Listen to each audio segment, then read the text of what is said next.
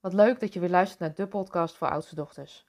Mijn naam is Eike Borghuis en hoe kan het ook anders, net als jij, een oudste dochter. Deze week mocht ik een training verzorgen voor een organisatie en daarin kwamen we weer in aanraking of in gesprek over wat is nou je cirkel van invloed en wat is nou je cirkel van betrokkenheid. En waarom is het belangrijk om die verschillen te weten. En ik denk dat we dit model van Stephen Covey al wel vaker voorbij hebben zien komen, jij misschien ook wel. En toch denk ik dat het zinvol is om hier in deze podcast toch nog wat dieper op in te gaan. Omdat ik denk dat het je kan helpen als oudste dochter. Want wat ik merk aan veel oudste dochters is dat we ons te lang laten leiden door onze cirkel van betrokkenheid. En ons te weinig bewust zijn van de cirkel van invloed. En ik ga je even meenemen in het verschil tussen die twee.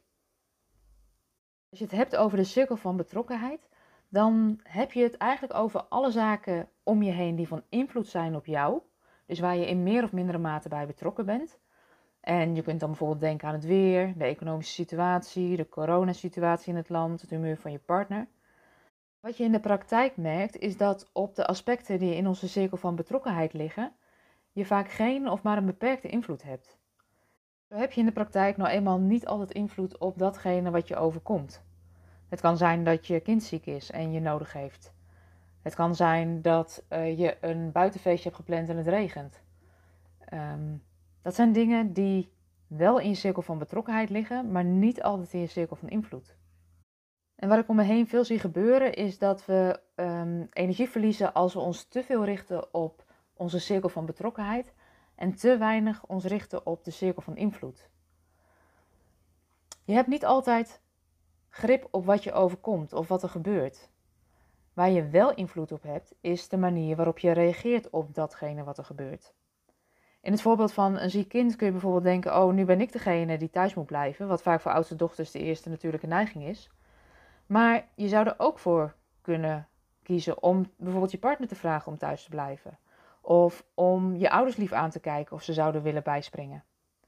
En wat je ziet is dat in de cirkel van invloed je wel invloed kan uitoefenen. En als je kunt kiezen tussen in welke cirkel wil je het meest verblijven, in de cirkel van betrokkenheid of in de cirkel van invloed, dan wil je het liefst vooral zoveel mogelijk in die cirkel van invloed zijn. Want alleen daar kun je zelfs iets aan de situatie veranderen. En het verschil hierin is dat je dus niet langer reactief reageert, maar proactief kan reageren op datgene wat, waar je wel invloed op hebt. En hoe meer je dat doet en hoe meer je jezelf daarin traint, hoe groter ook je cirkel van invloed wordt en je cirkel van betrokkenheid steeds kleiner wordt. Mensen die zich reactief opstellen, die richten zich vaak vooral ook op die cirkel van betrokkenheid.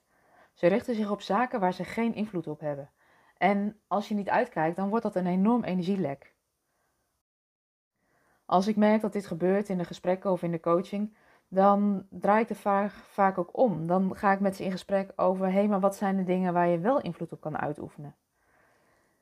En hoe groter die cirkel van invloed, hoe meer het gevoel van regie je hebt. Hoe meer het gevoel van dat je de keuzes maakt of zelf in de lead bent. En wat hierin ook al belangrijk is, is oefening baart kunst. De cirkel van invloed die kun je toepassen op allerlei situaties, zowel in je werk als privé. En door zelf verantwoordelijkheid te nemen en de regie weer naar je terug te pakken, zal die cirkel van betrokkenheid eigenlijk steeds kleiner worden en die cirkel van invloed vergroten. Het kan je dus helpen om als je uh, met een situatie worstelt waar je het even niet meer weet, om te kijken, hé, hey, wat ligt in mijn cirkel van invloed? Waar heb ik wel invloed op? En waar heb ik minder invloed op? En dan is te kijken of je je aandacht en je energie kan richten op dat gedeelte waar je wel invloed op hebt. Je zult merken dat dit eigenlijk ervoor zorgt dat je meer energie hebt, meer regie krijgt. En um, ja, dat maakt je leven gewoon eigenlijk een stuk leuker.